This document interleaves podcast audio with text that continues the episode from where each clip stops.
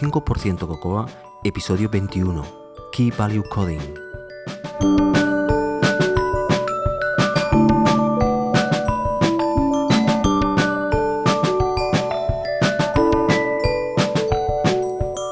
¿Qué día más precioso que hace hoy? Hola, soy José Antonio Lobato de Binary Tricks y podéis encontrar más cosas sobre mí en mi web personal josealobato.com y también me podéis seguir en Twitter como arroba josealobato. Tengo dos temas pendientes con vosotros y es hablaros del Barcelona Mobile Open Space y el evento de NS Coder Barcelona que tuvieron, eh, tuvieron una ocasión, bueno, que acontecieron hace un par de semanas y la verdad es que me lo pasé muy bien en ambos y quería haceros unos comentarios, pero no va a ser en este episodio. ¿Por qué? Porque en este episodio tenemos mm, cosas también interesantes. Vamos a hablar de Key Value Coding, vamos a hablar de esos deseos que hacéis eh, o hace mucha gente cada fin de año y también de la ropa que llevamos a correr. Además tenemos una nueva sección de nuestro amigo uh, Daniel Aguayo de Do to Do. Y quería aprovechar para darles las gracias a Daniel por esta sección tan fantástica de, de GTD que, que, nos hace cada dos semanas aproximadamente. También os debo decir que creo que me ha salido un pelín, un pelín largo. Uh, no sé exactamente porque no tengo la suma todavía de los minutos de cada una de las secciones, pero es posible que me haya salido un poquitín más largo de lo que acostumbro. Bueno, uh, básicamente había muchas cosas para decir y uh, ahí están. Espero que, os guste.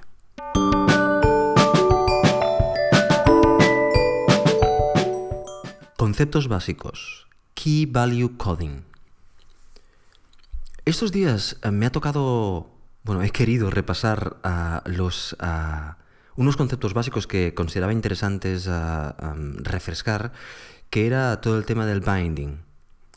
Y por lo tanto os quería, os quería hablar del binding, pero para antes, antes de hablaros del binding, necesito hablaros de otras tres tecnologías que son fundamentales para, para, para los bindings, que son el Key Value Coding, también abreviado como KVC, Key Value Observing, KVO, y el Value Transformers.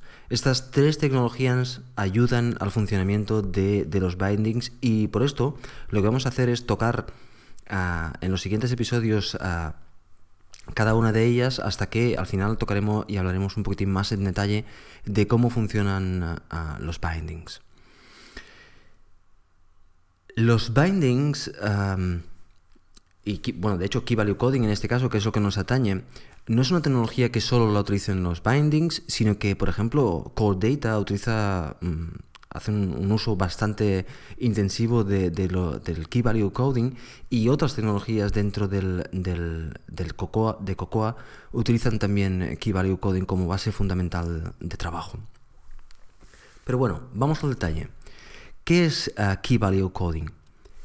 Key Value Coding es un mecanismo para acceder a las propiedades de los objetos de forma indirecta.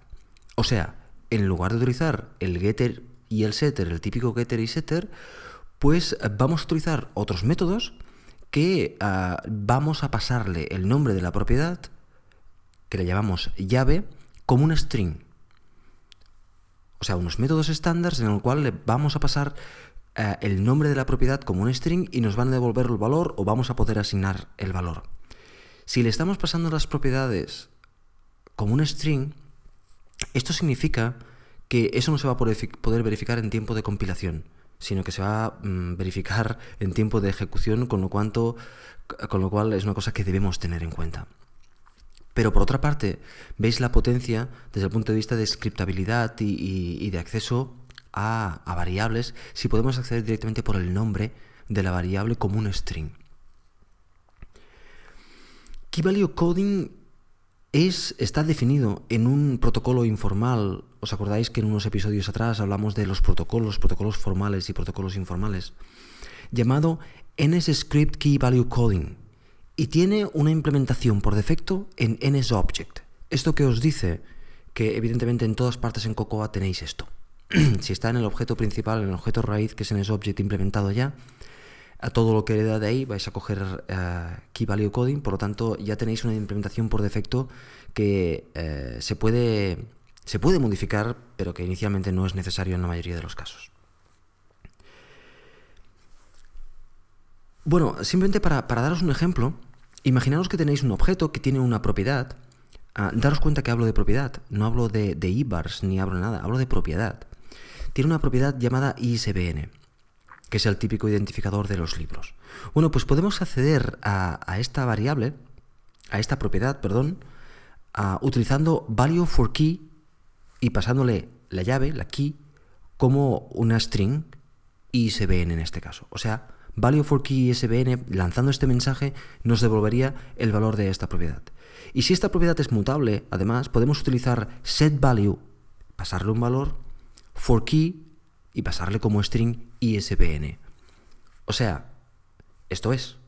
Tan simple como que para poder acceder a una, propiedad utilizamos a value for key y nos va a devolver su valor. Y para poder acceder y darle un valor, utilizamos set value, darle el valor, for key y la, propiedad, el nombre de la propiedad en un string.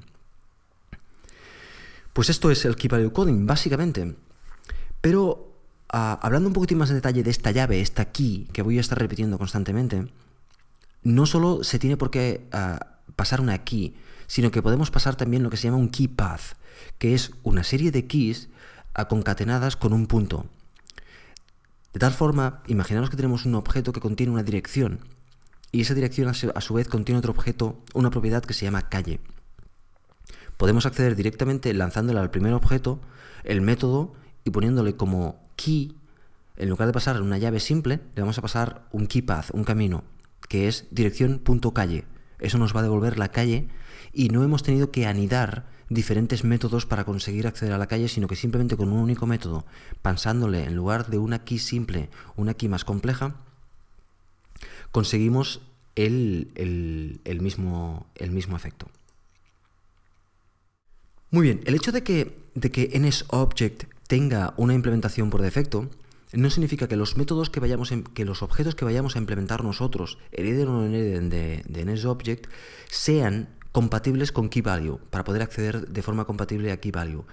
Esto es una característica que puede ser importante en, según qué objetos y que es bueno saber que eh, no es del todo malo o es bueno hacer que nuestros, mm, nuestros objetos, los objetos que, que, creamos nosotros, sean compatibles con KeyValue Coding. ¿Cómo se consigue esto? Bueno, primero deciros que el key value coding evidentemente no es solo para acceder a una propiedad, sino que esta propiedad puede ser un array.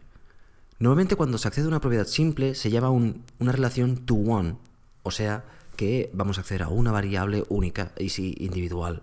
Pero puedes tener relaciones to many, que significa que vamos a acceder en este caso a, un array que contiene muchos objetos, ¿vale? Estamos accediendo a many.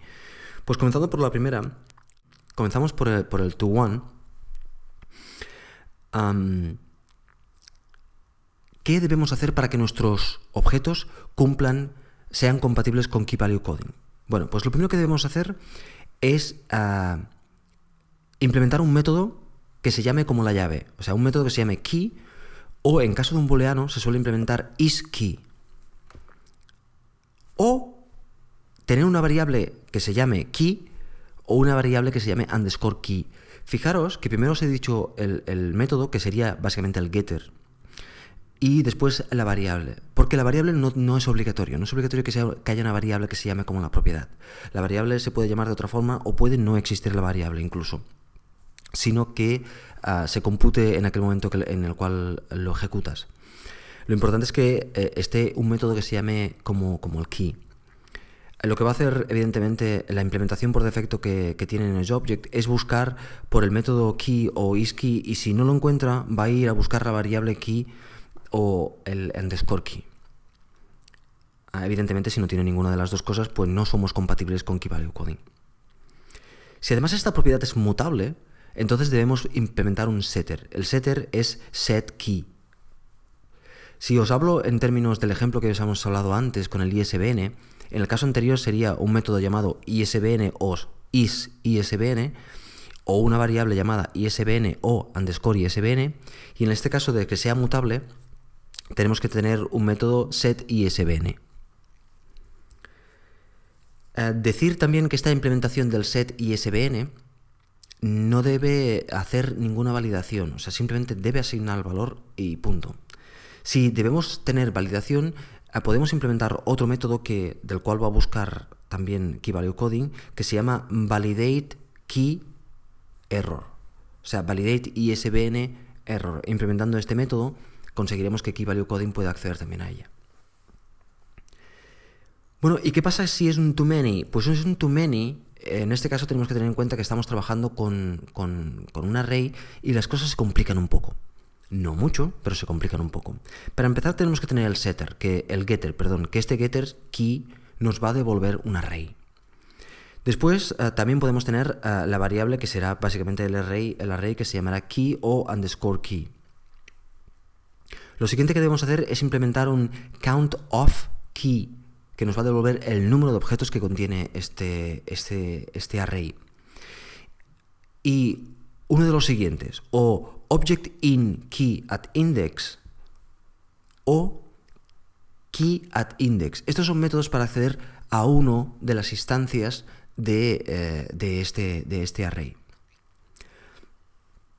Opcionalmente también se puede implementar get key range para mejorar la, performance, el comportamiento ah, en ejecución del key value coding. Si es mutable, pues ah, ya no os digo todo el detalle de si es mutable, pero básicamente si es mutable debemos implementar métodos del tipo insert object, remove object from, replace object in, que estos métodos nos ayudan ayuda aquí Value Coding a poder trabajar con estos objetos que están dentro de este, de este, de este array.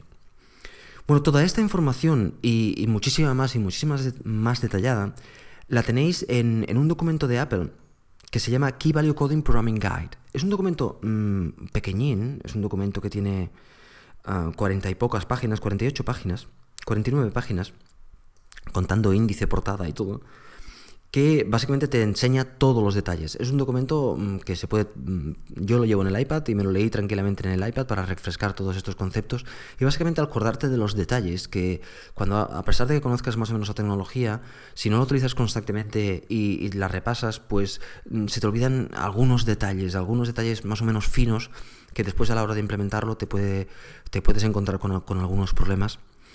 Ah, por lo tanto, es un documento fácil de leer, muy comprensible y en este caso no hace falta ningún libro para que te lo explique porque el documento es bastante de los buenos, podríamos decir, que hay en la, documentación.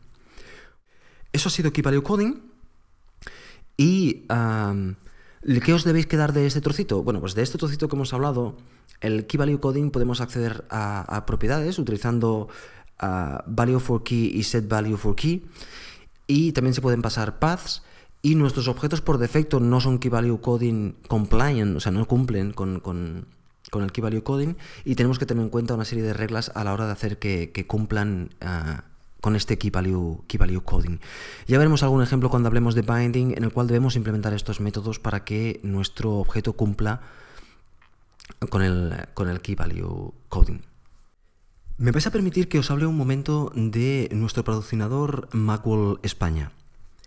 Para todas aquellas personas que, nunca habéis leído Macworld, mm, se me ha ocurrido que sería un buen ejercicio leeros el contenido de Macworld de este mes, para que tengáis una idea de qué lleva la revista. La revista simplemente en la página principal, en, la contraportada o en la segunda página, no sé cómo se llama exactamente esto, tiene una especie de, de índice. Y en este índice podemos leer que hay cuatro secciones de opinión, un editorial, colocar en la papelera, reflexiones de un switcher y más allá de la manzana.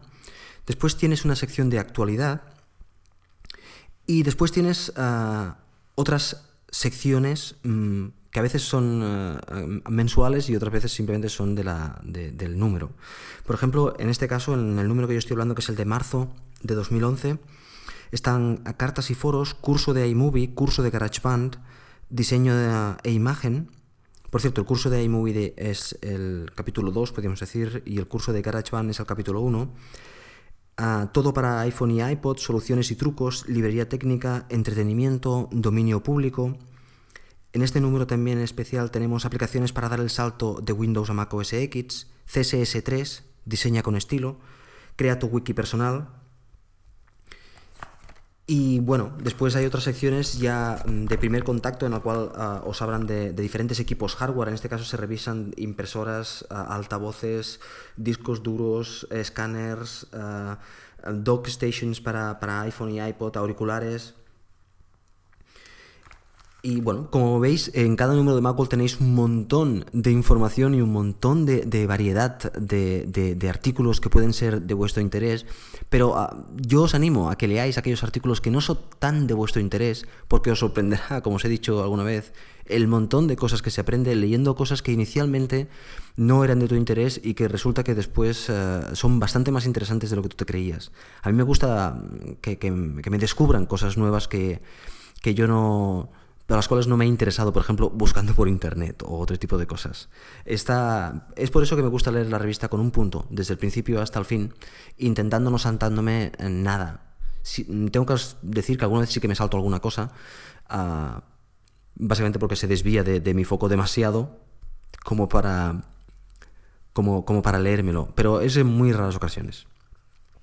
Además os quería hablar de una de mis secciones preferidas este, en este número, que es diseño e imagen, en el cual nos hablan de una herramienta que se llama Inkscape, gráficos vectoriales gratuitos de calidad.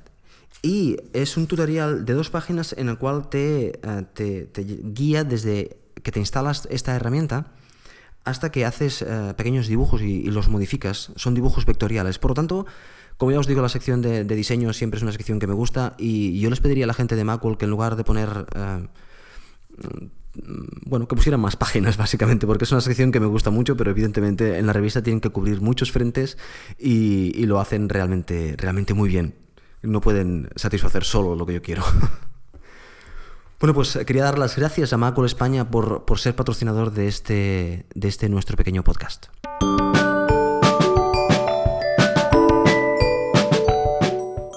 El programador de élite. Buenos propósitos.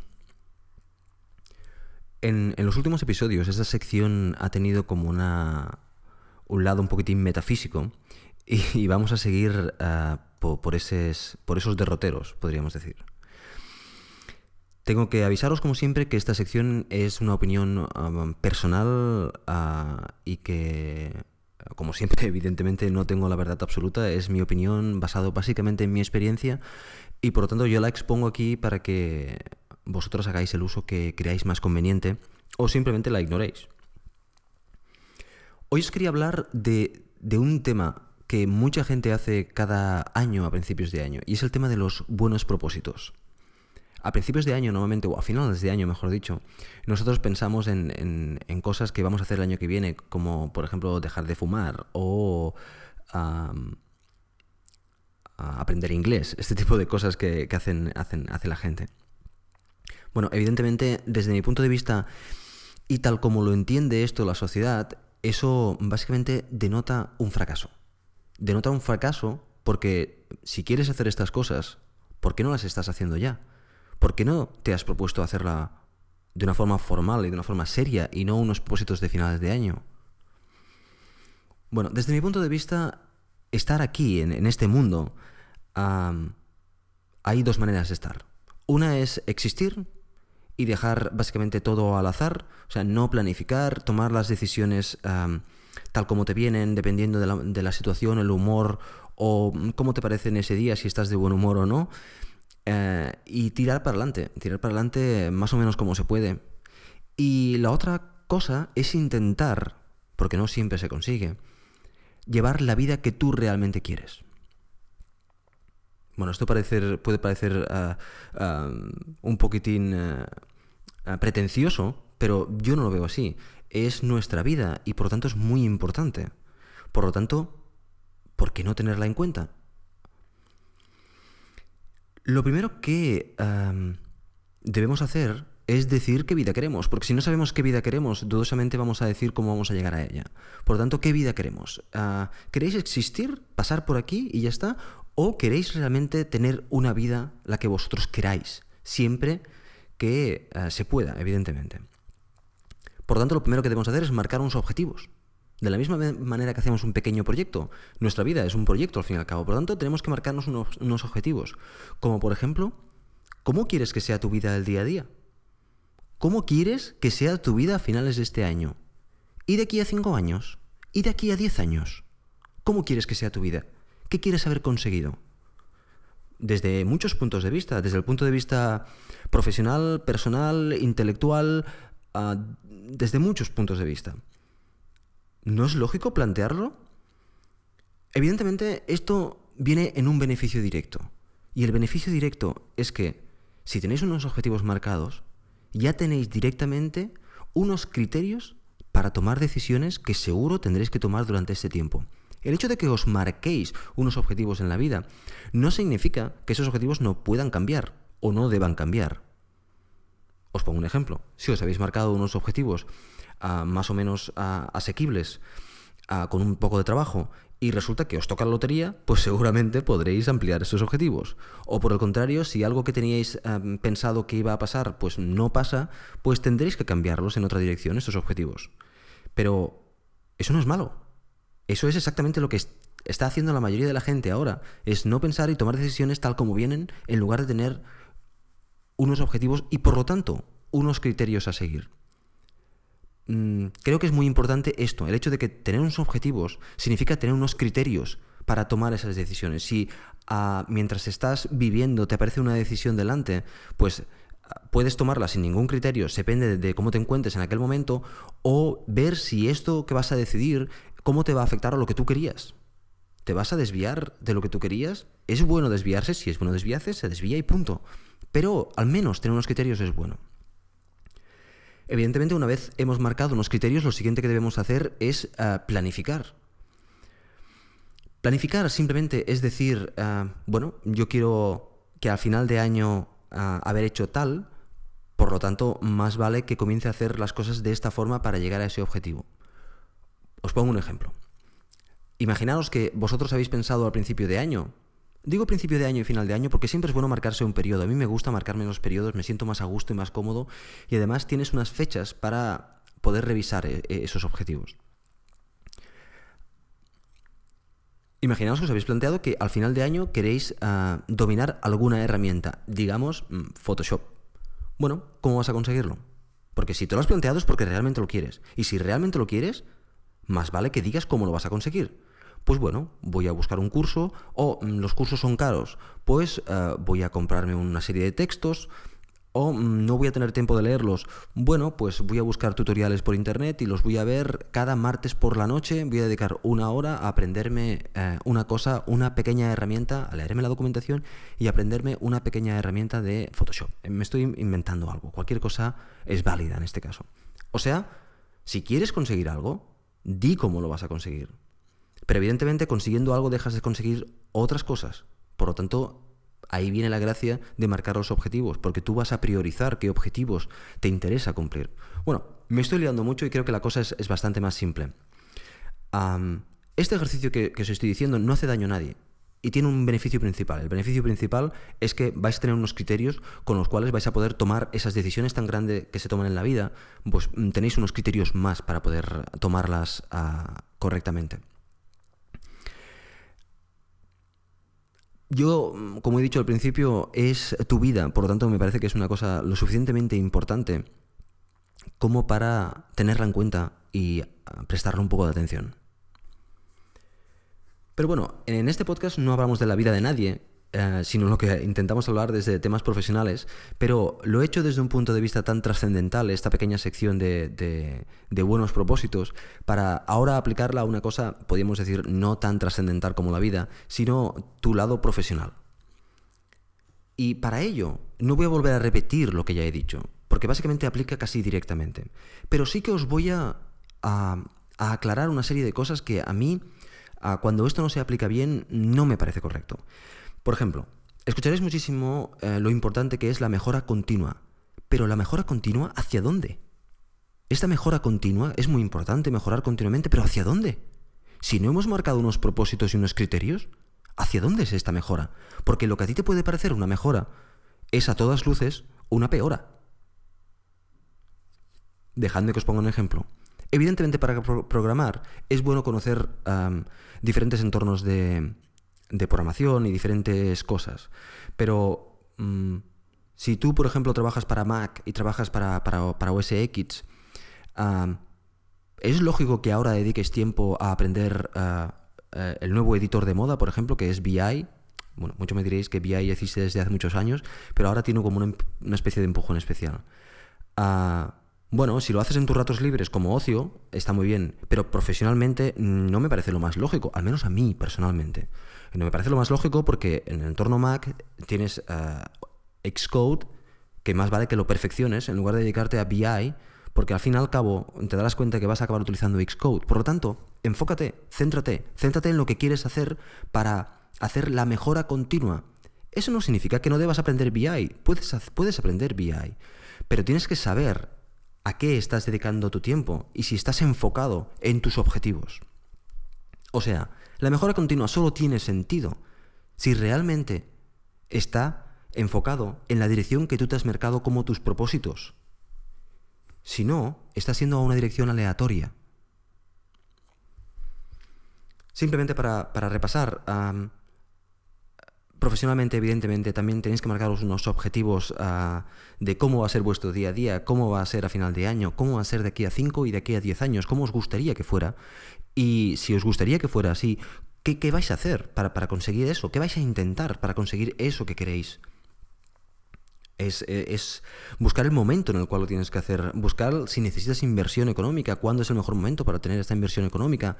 Todo este trabajo, si se planifica someramente, no estoy hablando en ningún caso de hacer un planning perfectamente detallado de lo que vais a hacer cada día, no, estoy hablando de tener unos criterios, unos objetivos, unos criterios y una pequeña planificación que no os va a venir en absoluto mal. Y, quién sabe, a lo mejor podéis vivir aquella vida que queréis vivir.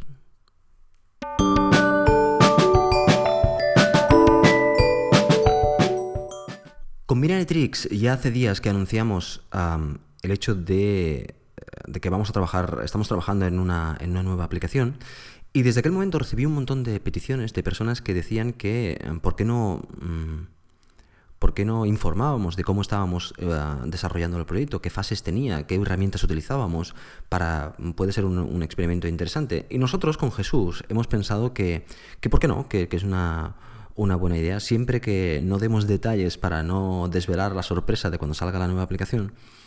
Ah, ¿Por qué no hacer una informar a la gente de cómo trabajamos? Porque puede ser de, utilidad a alguien. Y si no, Ah, pues es bueno al menos saber cómo trabajar otras personas y saber qué errores cometen, porque evidentemente también informaremos de aquellos errores que, cometemos, ah, para que no cometerlos tú.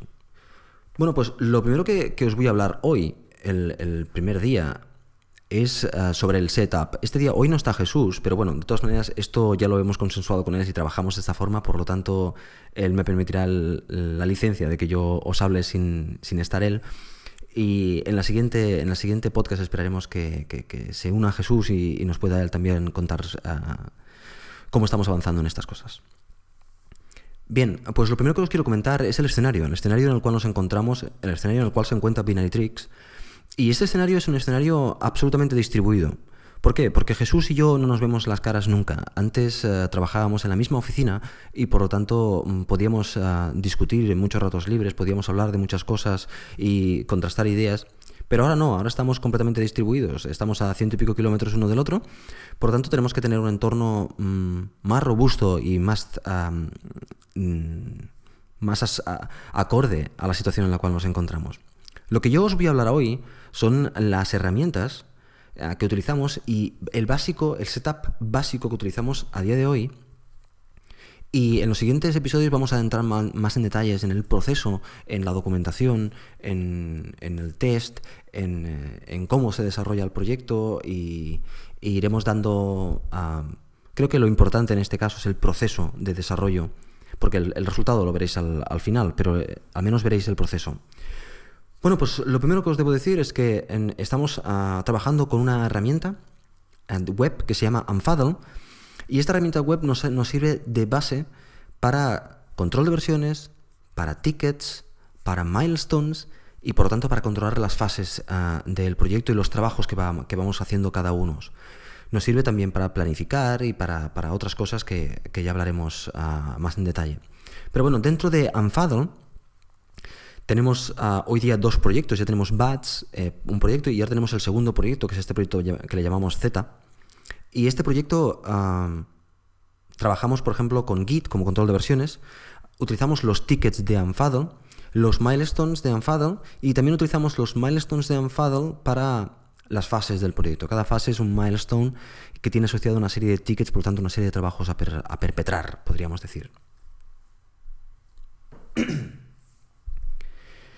Como herramienta de desarrollo, evidentemente estamos desarrollando para Mac, por lo tanto utilizamos Xcode 4 en Snow Leopard. En, a día de hoy en Snow Leopard, aunque ya tenemos eh, la partición preparada con, con, con, eh, Lion, pero estuvimos trabajando un poquitín con Lion y eh, nos encontramos, estábamos un poquitín inestables, por lo tanto decidimos arrancar el proyecto con Snow Leopard y habrá un momento que tenemos ahí marcada una fase en la cual migraremos a, a Lion pero todavía, todavía está verde para, poder ah, marcar embarcarnos en el movimiento hacia, hacia Lion. Por lo tanto, estamos trabajando con Xcode sobre Snow Leopard, aunque evidentemente Z incorporará todos aquellos beneficios de, eh, de Lion que apliquen a la aplicación. Ah, eso evidentemente para ello ya nos hemos ah, documentado y tal, pero no nos hemos puesto todavía a trabajar en ello. Estamos haciendo una versión para para Leopard teniendo en cuenta esas cosas en la cabeza que ya hemos, hemos leído y, tenemos eh, conocimiento de ellas.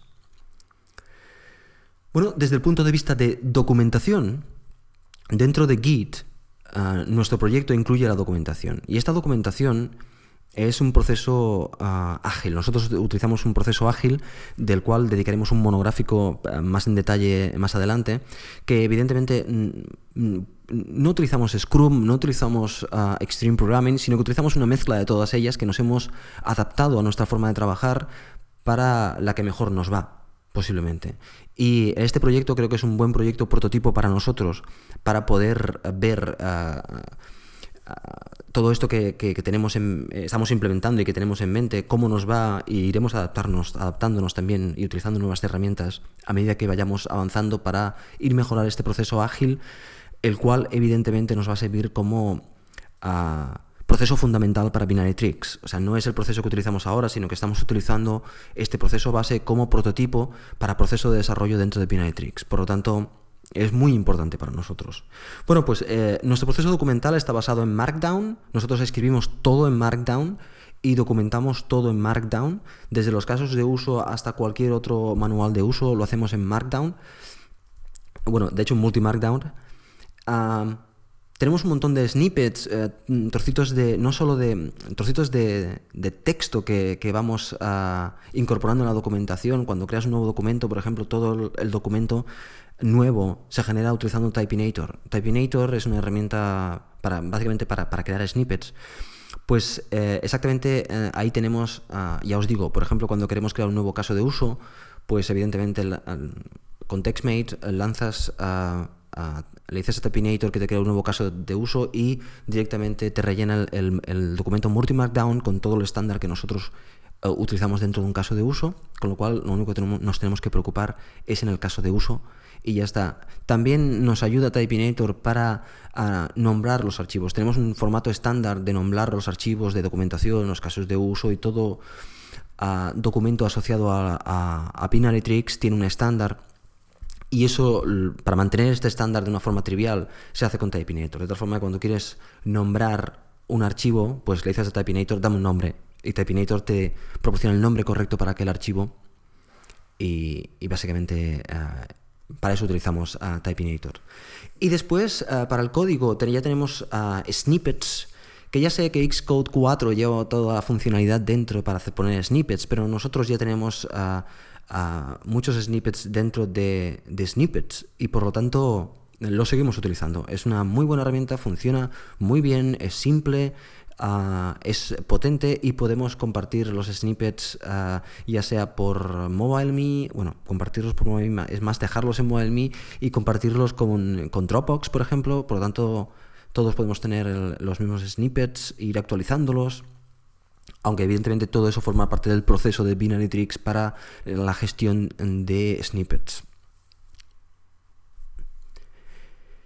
Y por último os quería hablar del diseño.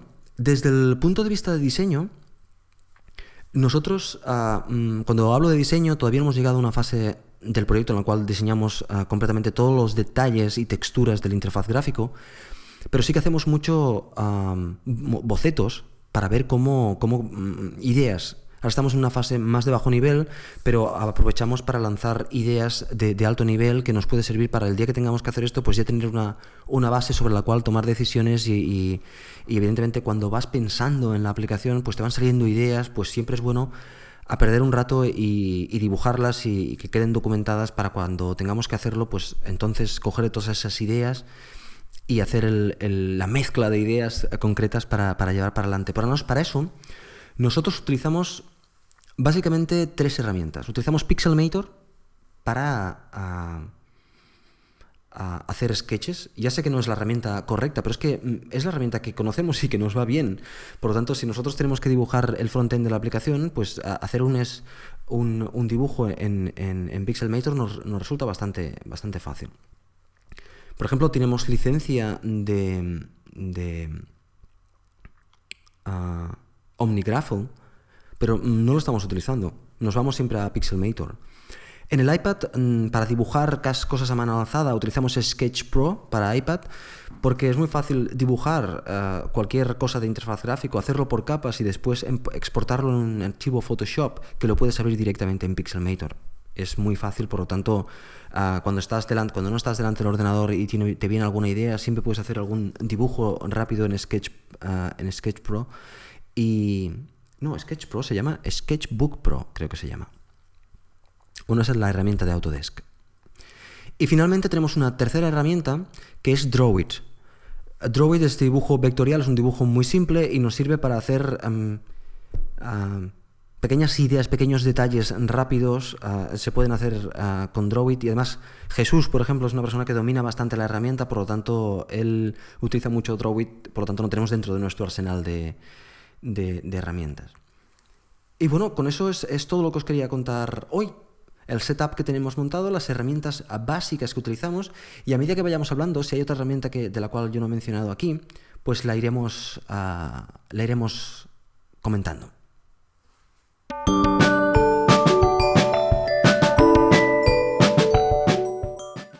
Hola, soy Daniel Aguayo de Do2Do y esta es la sección de GTD y productividad personal.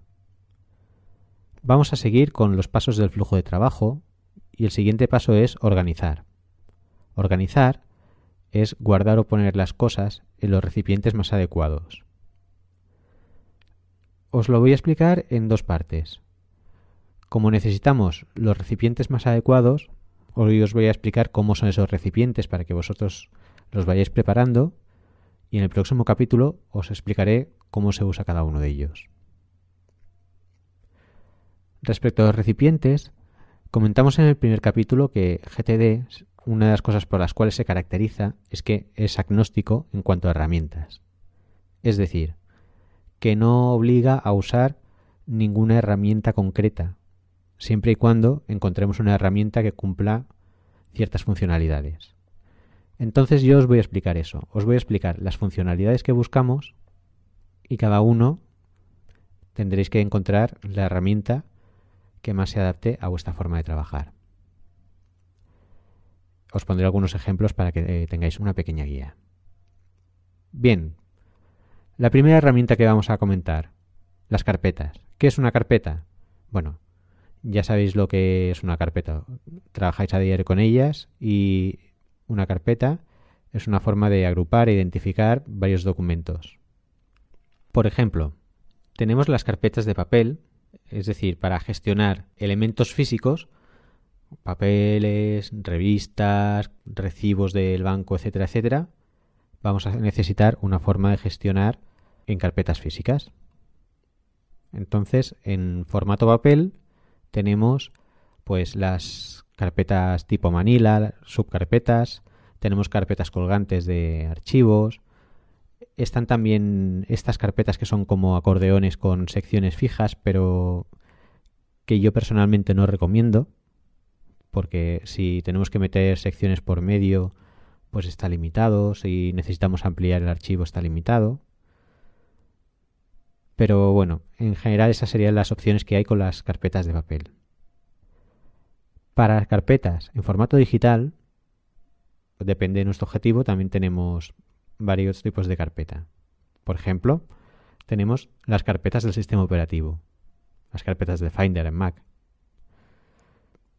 O, por ejemplo, si tenemos algún software donde tomar notas, tipo Evernote, este tipo de softwares normalmente tienen una funcionalidad que simula carpetas. En el caso de Evernote, por ejemplo, son los notebooks o las libretas.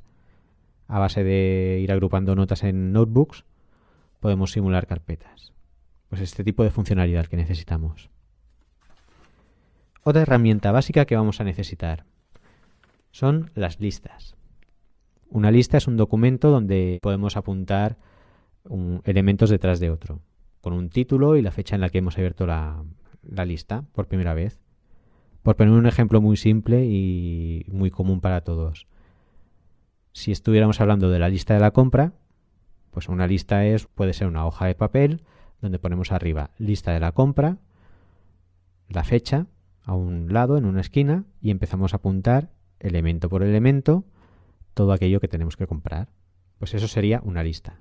En GTD ya lo hemos ido comentando a lo largo de los capítulos que vamos haciendo listas en función de, lo que necesitemos en aquel momento. Y bueno, para implementar estas listas, pues volvemos a tener varias opciones en función de si lo vamos a hacer en papel o lo vamos a hacer en formato digital. En formato papel, pues podemos usar folios sueltos, podemos usar cualquier tipo de cuaderno, con espiral, sin espiral, que se puedan arrancar las hojas, que las hojas vayan cosidas, más económico comprados eh, en un bazar 3 por 50 céntimos, eh, más, mm, más de moda o más caras como puede ser una Moleskine. Ahí tenemos donde elegir. Y si en lugar de hacerlo en papel lo queremos hacer en formato digital, estamos en la misma. Podemos usar desde softwares especializados en listas o tareas a un documento de un procesador de textos cualquiera tipo Pages o Word, o un documento de texto plano sin formato que podáis modificar desde vuestro entorno de desarrollo, desde Xcode, por ejemplo, un TXT. O volvemos otra vez a que podéis usar un, un software genérico para tomar notas, tipo Evernote, en el cual puedes coger una nota, crear una nota y allí dentro ir poniendo los elementos de la lista. Podéis usar también algún software de listas o de notas que tengáis en vuestra PDA, en vuestro iPad, en vuestro iPhone, vuestro teléfono móvil, el que sea. Y bueno, de todos estos softwares puedes encontrar versiones para desktop, o sea, para ordenador de sobremesa o en, o en versión web seguramente. Así que hay donde elegir. Y rápidamente, otras herramientas que vamos a necesitar van a ser un calendario. De nuevo, estamos con que podemos usar el que venga integrado con vuestro teléfono. Podéis usar iCal, podéis usar un calendario en web, podéis usar un calendario en papel. Vamos a necesitar un archivo de recordatorio, que esto no deja de ser un archivo con carpetas o a través del calendario. Mientras vosotros tengáis un calendario o tengáis, resuelto cómo usar carpetas, ya explicaremos cómo funciona exactamente un archivo de recordatorio y también podéis ver cómo, lo implementáis. Y necesitáis eh, también pensar dónde vais a poner el archivo en sí, es decir, todas las carpetas físicas que vayáis creando, dónde lo vais a poner en casa o en vuestra oficina. Si lo vais a poner en un cajón, si lo vais a poner en un armario. Y también en, vuestro PC para las carpetas digitales, si lo vais a usar directamente en vuestro, en vuestro ordenador, en vuestro PC o en vuestro Mac, eh, dentro de qué carpeta vais a mantener todas las carpetas de este archivo. Bien, pues hasta aquí las herramientas y como hemos dicho en el próximo capítulo empezaremos a hablar de cómo las usamos. Soy Daniel Aguayo del blog Tutudu. Podéis encontrarme en Twitter como arroba de aguayo y podéis contactar conmigo en el email del programa o en el mío propio que es deaguayo.dutudu.com. Un saludo y hasta el próximo capítulo.